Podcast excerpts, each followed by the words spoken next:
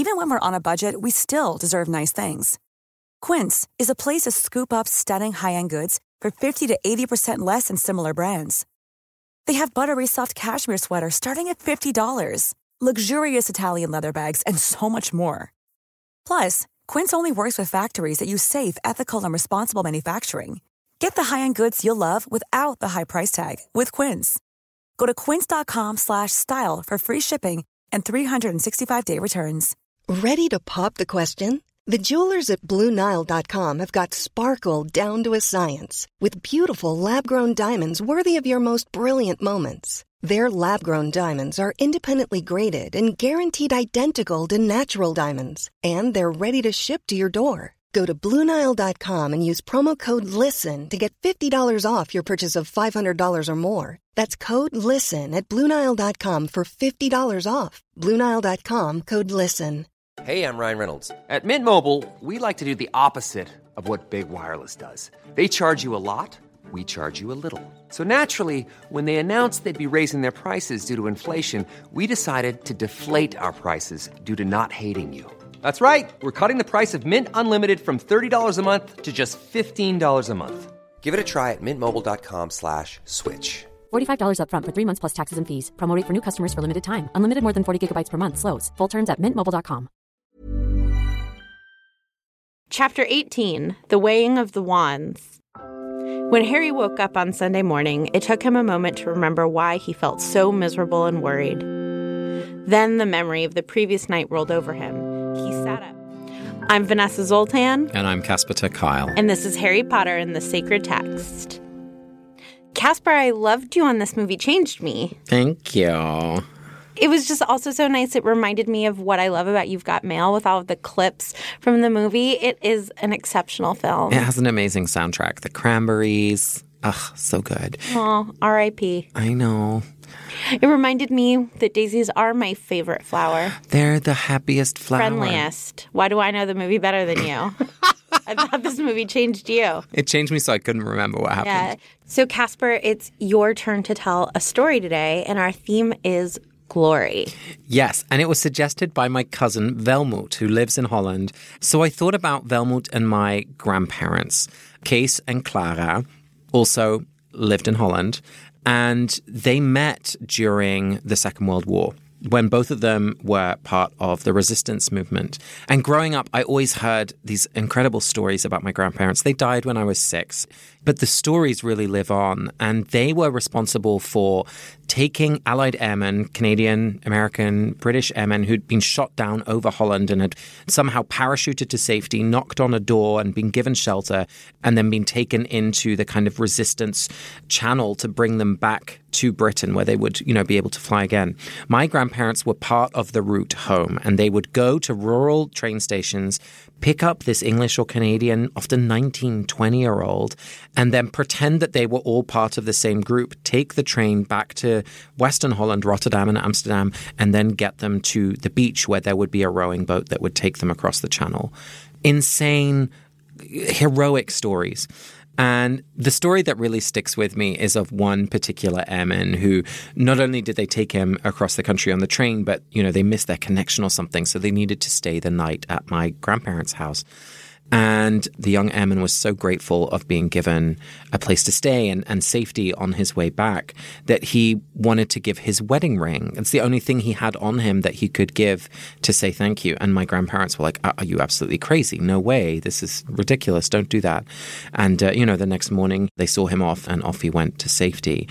And my grandparents, particularly my grandmother, was not the greatest cleaner from all accounts. Like, things were often a little messy. And years, literally years later, when she finally lifted the carpet to clean and vacuum, she found his wedding ring. I just think of those kind of stories of heroism and generosity and courage at levels that are, it feel like way beyond my everyday, but also way beyond what I would even do. I feel so proud to be connected to that story. There's this sense of glory, a glory about the things they did, glory about what it meant in that moment, and then in some way kind of a glory that lives in me. And I want to explore that in this chapter, especially because we have so many complicated and interesting examples of what glory is about as the champions are put on display, when they're photographed and interviewed and they're pulled out of the everyday to do these extraordinary things as the Triwizard Tournament kind of really gets going. Glory to me seems like an extreme sort of pride. Something is glorious when it's so beautiful that you can't help but be proud of it. And I found it really interesting in this chapter what I realized people found glorious, right? Like Snape finds it glorious to humiliate people, but Ollivander finds the wands that are out in the world to be glorious for him. I think you find out a lot about a person's priorities when you notice what it is that they find glorious. Yeah. Let's remind everyone what happens in this chapter because it is action-packed, people. So thirty seconds on the clock. Vanessa, are you ready? Born ready. Here we go. Three, two, one. thirty-second recap. Hermione brings Harry toast because he's like, I don't want to go down to the breakfast room and have to deal with everybody.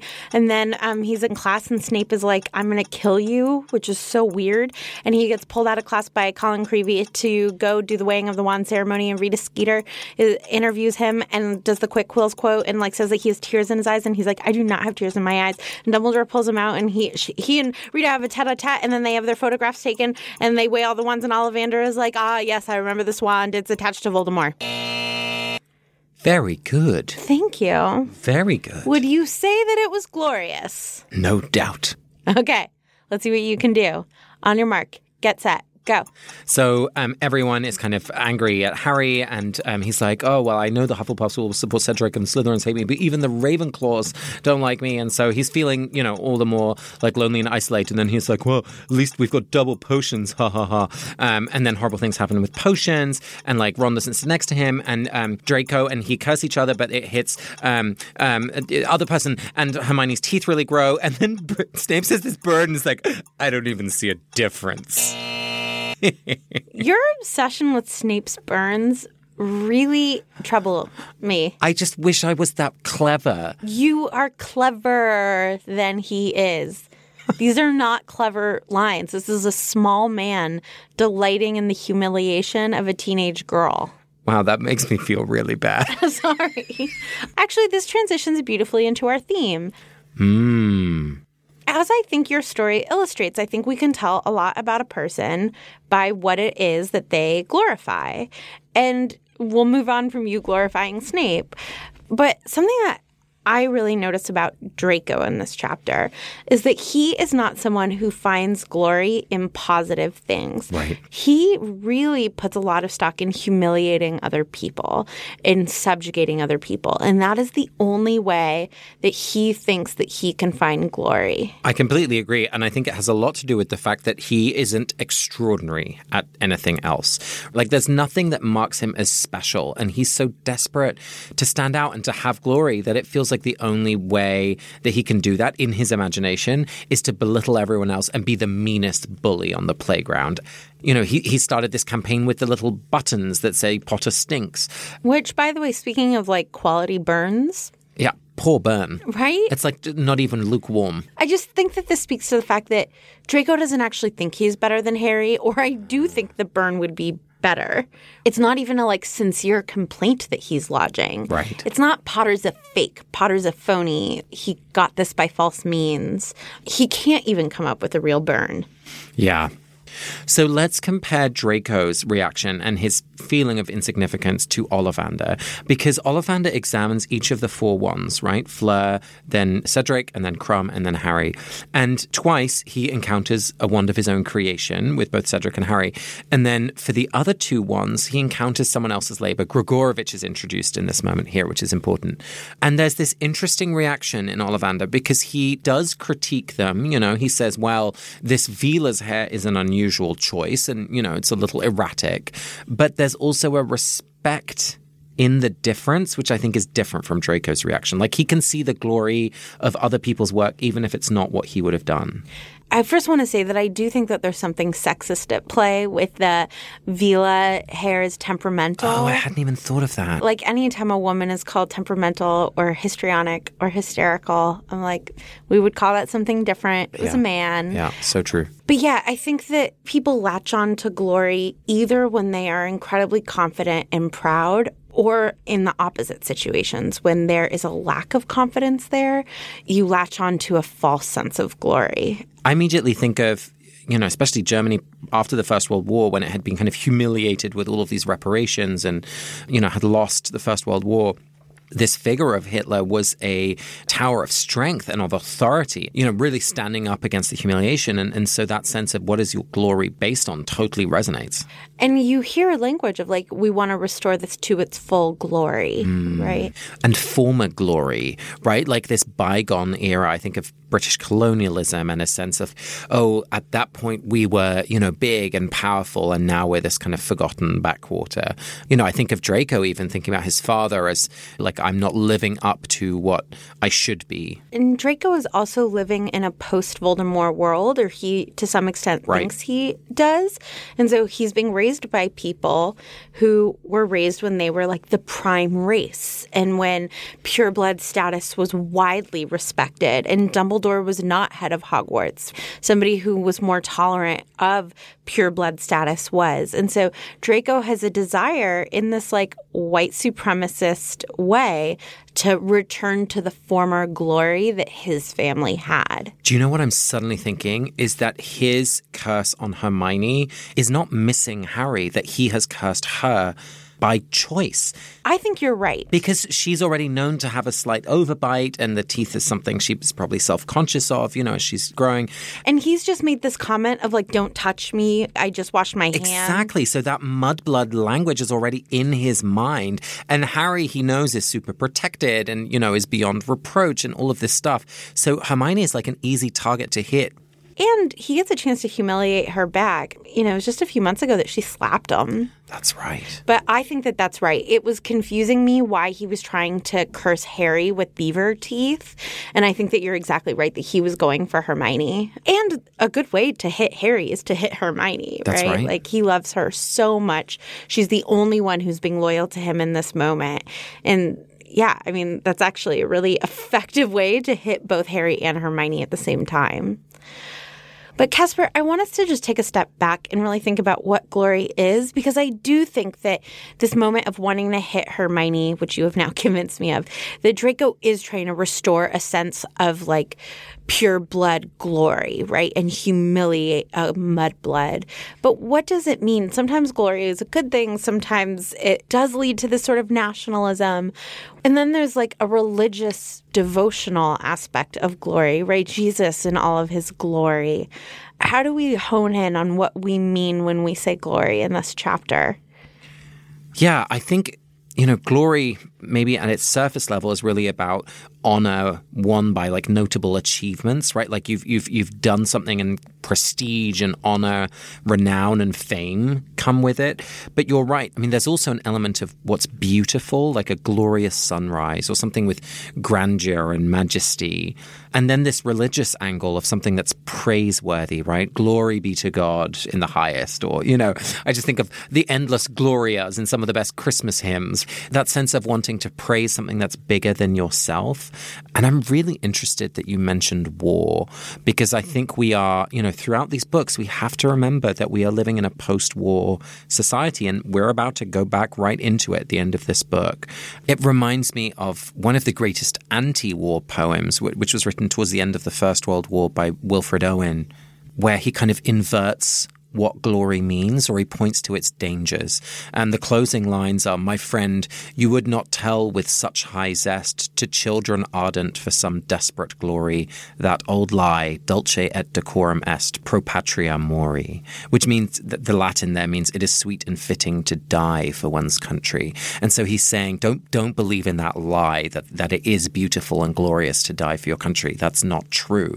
Like, he's seen the reality of war. And I feel like that that has something to say about this moment because we have the fanfare of the, the press and the photographs. And what's really going on is there's a fourteen-year-old boy who's being made to do things against his will and being put in harm's way. He's being set up as a sacrifice. Yes. Yes, that's just like these men going to war. Yeah, he's actually being set up as a sacrifice both by Dumbledore and Voldemort.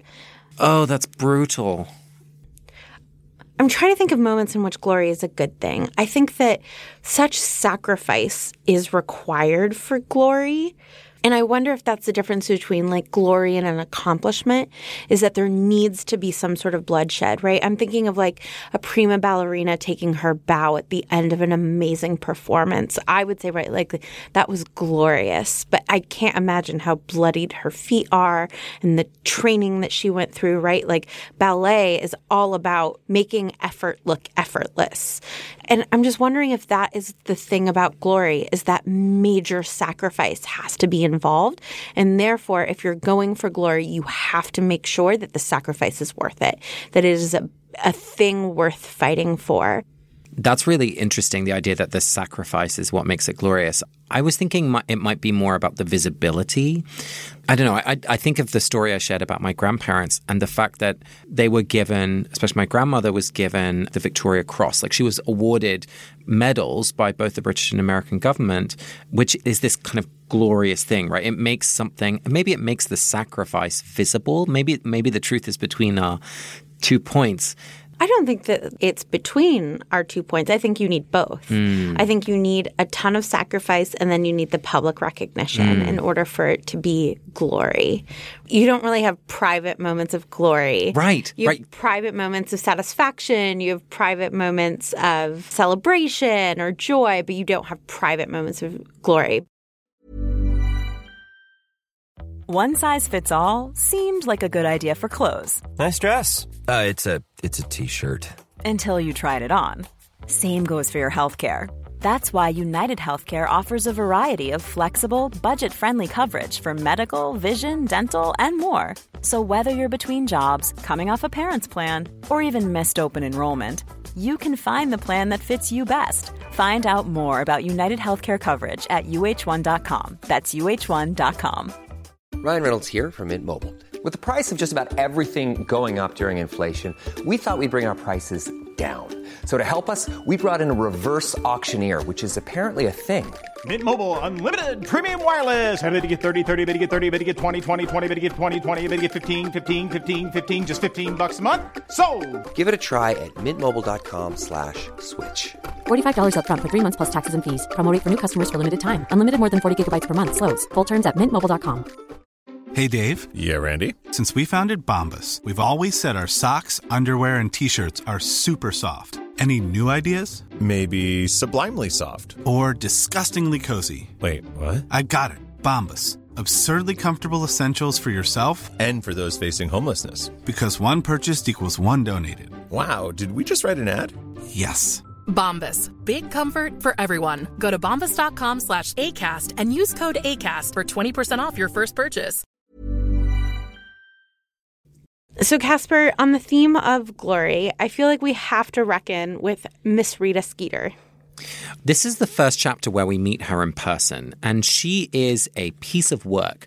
The first thing I noticed reading it this time around is earlier in the chapter, Harry writes a letter to Sirius and goes up to the owlery to, to send it away, and Hedwig is like, oh, I'm ready. And Harry's like, no, not you, because you're too obvious to be seen. I need to use a school owl. And Hedwig, as she flies off, like, pushes her talons into Harry's shoulder skin and, like, makes him bleed. And the first thing that struck me reading about Rita this time is that her fingers are like talons. So it reminds us that her fingers, which of course she uses to write, are where her power is and where the damage is that she does to people. And she is brutal. The first thing she does is to take him into a broom cupboard.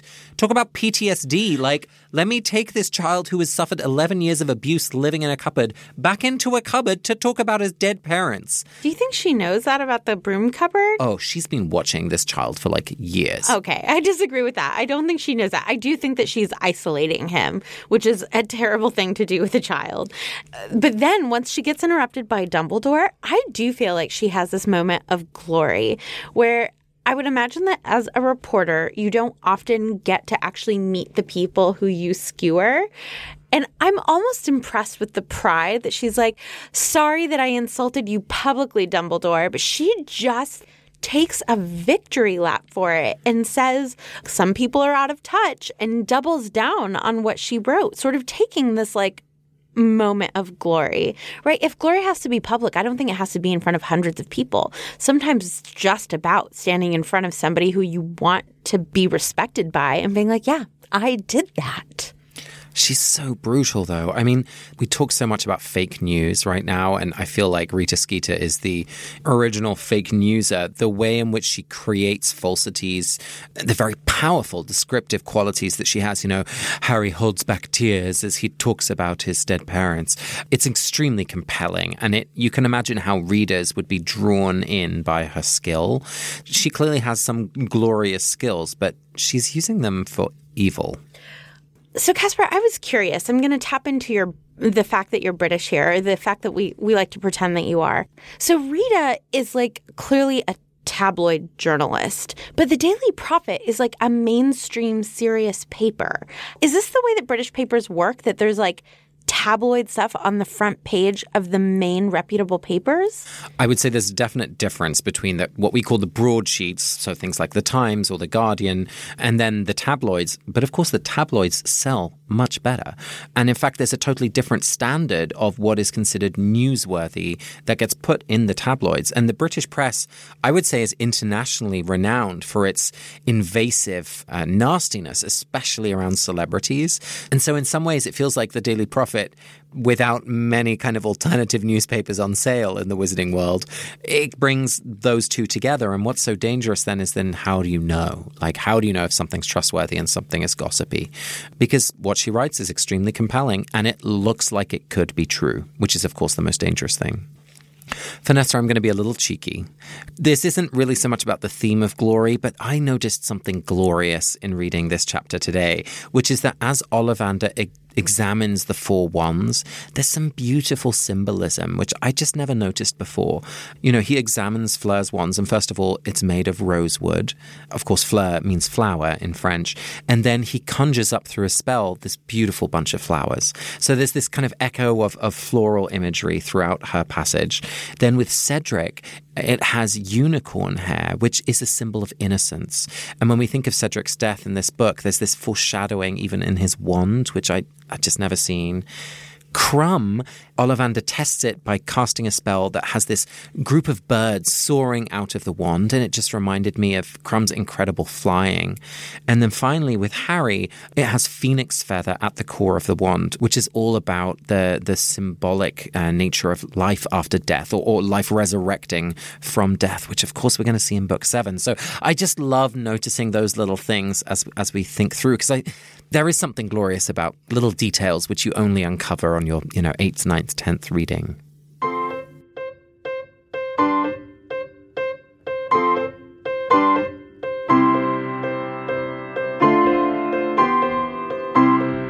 So, Casper, this week we are going to return to the sacred practice of Pardes. Yes. And I'm going to pick a sentence at random for us to analyze. The sentence is...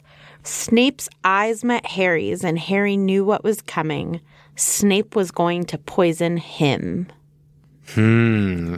So, Casper, what is the pshat, or the intended meaning of this sentence? So we're right at the beginning of the potions lesson, and Snape is introduced that today's topic is going to be antidotes.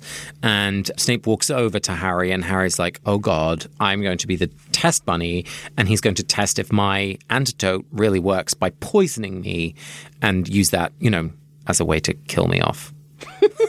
Imagine if that's your learning environment. Like, it's the boss from hell, right?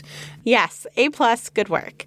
The next step in Pardes is remes. And so the remes is when we pick one word from the sentence and we sort of try to trace it throughout the seven books.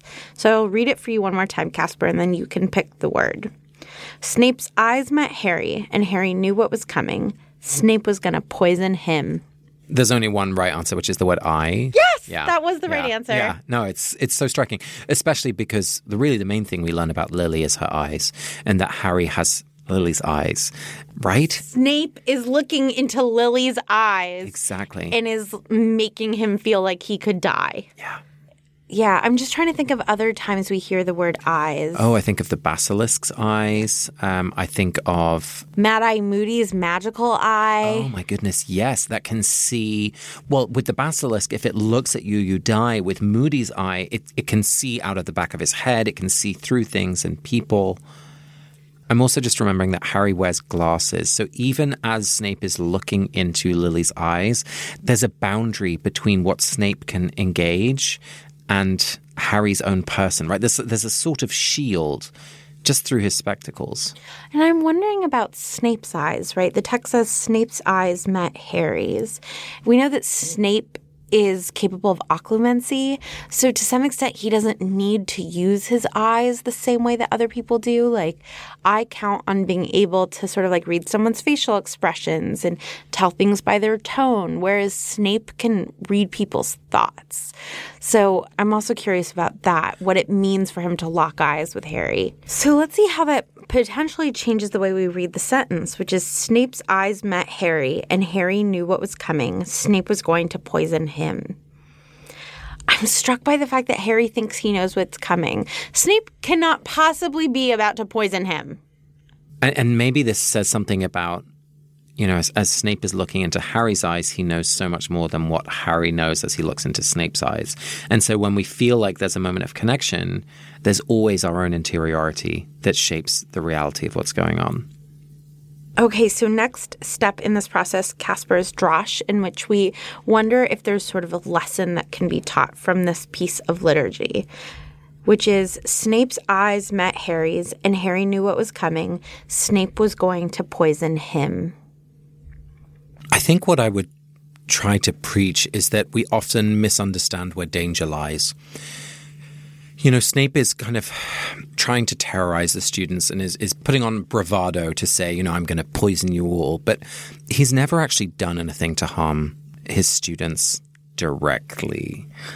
Snape has only psychologically terrorized his students, not not physically. And when we compare him to Moody, who actually put one of the unforgivable curses onto the whole classroom, that should be a warning to Harry that there is someone who actually presents real danger and has no qualms about stepping over lines. Literally stepping over the line to put his name into the goblet. How about you, Vanessa? What I think I would preach on would be the power of de-escalating situations. I wonder what would happen if Harry sort of rolled his eyes at Snape in this moment. Rather than taking the threat seriously, if instead he was like, sure you are, right? Like, in the face of scary things, just to like diffuse, I think could go a long way. And we know that Harry is capable of that, right? Petunia is like psychologically terrorizing Harry, and Harry makes jokes back. And for some reason with Snape, he just doesn't. And I think it could go a long way if Harry was like, poison me, fine. Or do a like a dramatic, like medieval fake death of like, oh, oh, I die, I die. Right. So I'm just struck by the power of humor in this moment. So, Casper, I will read this to you one more time, and we will see what sowed, what secret emerges. Snape's eyes met Harry's, and Harry knew what was coming. Snape was going to poison him. I'm just suddenly feeling like Snape is poisoning himself. I have the exact same sowed really? emerge. Mm-hmm. Ah, yeah. You know, he's constantly working with potions, and yet every day with his hatred and his his fear and his duplicity, like that kills him. Planning for your next trip? Elevate your travel style with Quince. Quince has all the jet-setting essentials you'll want for your next getaway, like European linen, premium luggage options, buttery soft Italian leather bags, and so much more. And is all priced at fifty to eighty percent less than similar brands. Plus, Quince only works with factories that use safe and ethical manufacturing practices.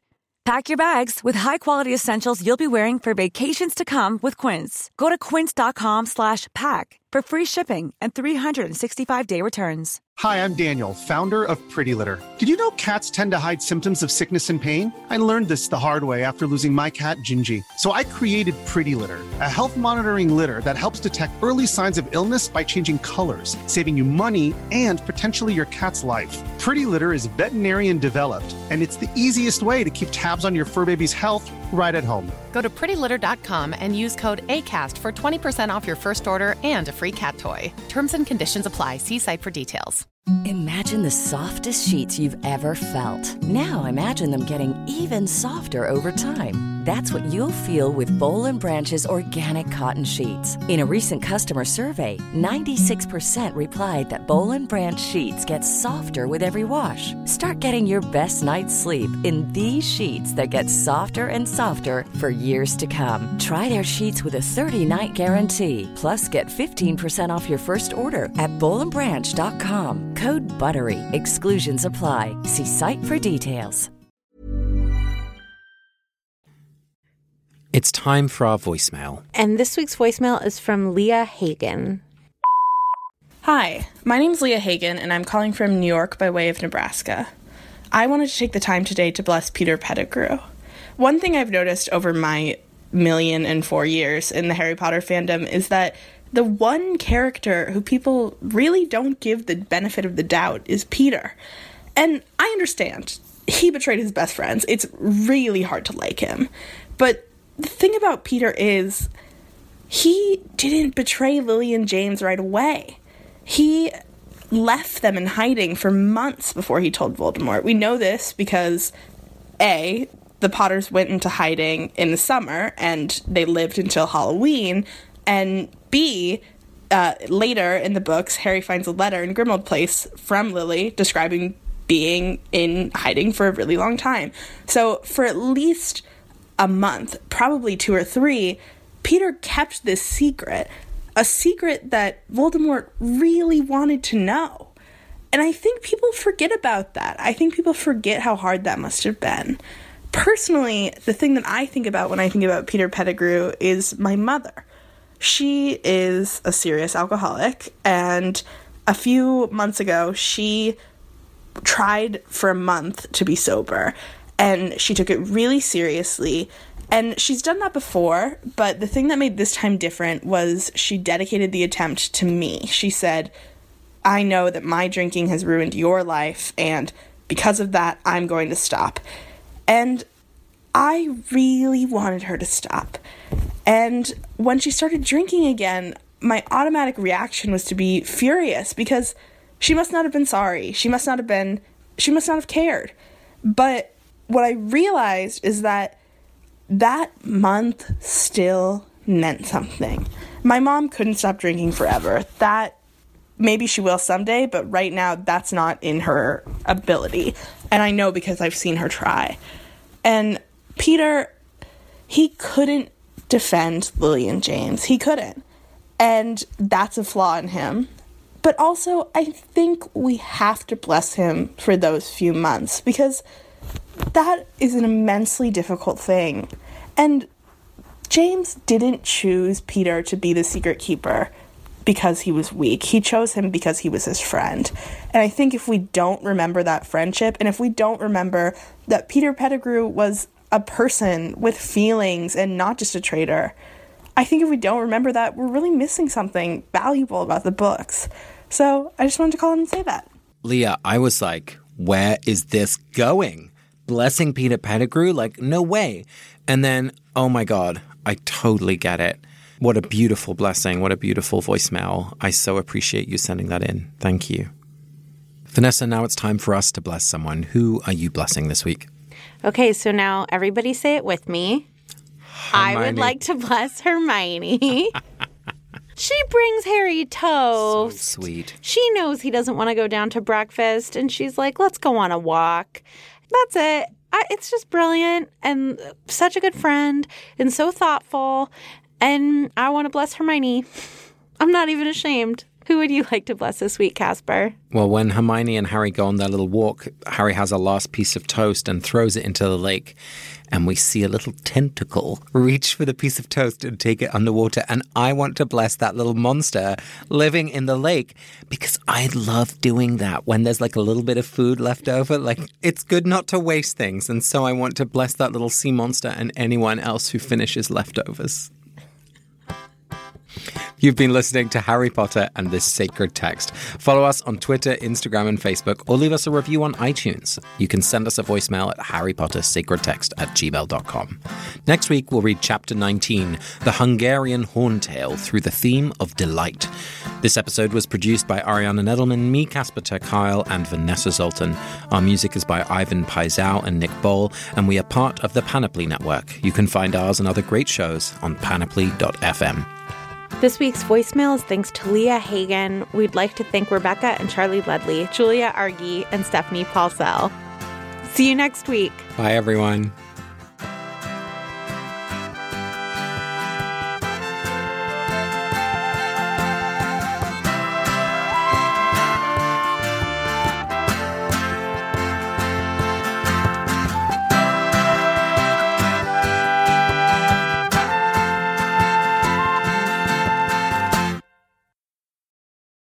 A few of my favorites. When the dog bites. bites. I okay. always thought it was when the dawn bites. Because it can be really cold in the morning. it, can, it can.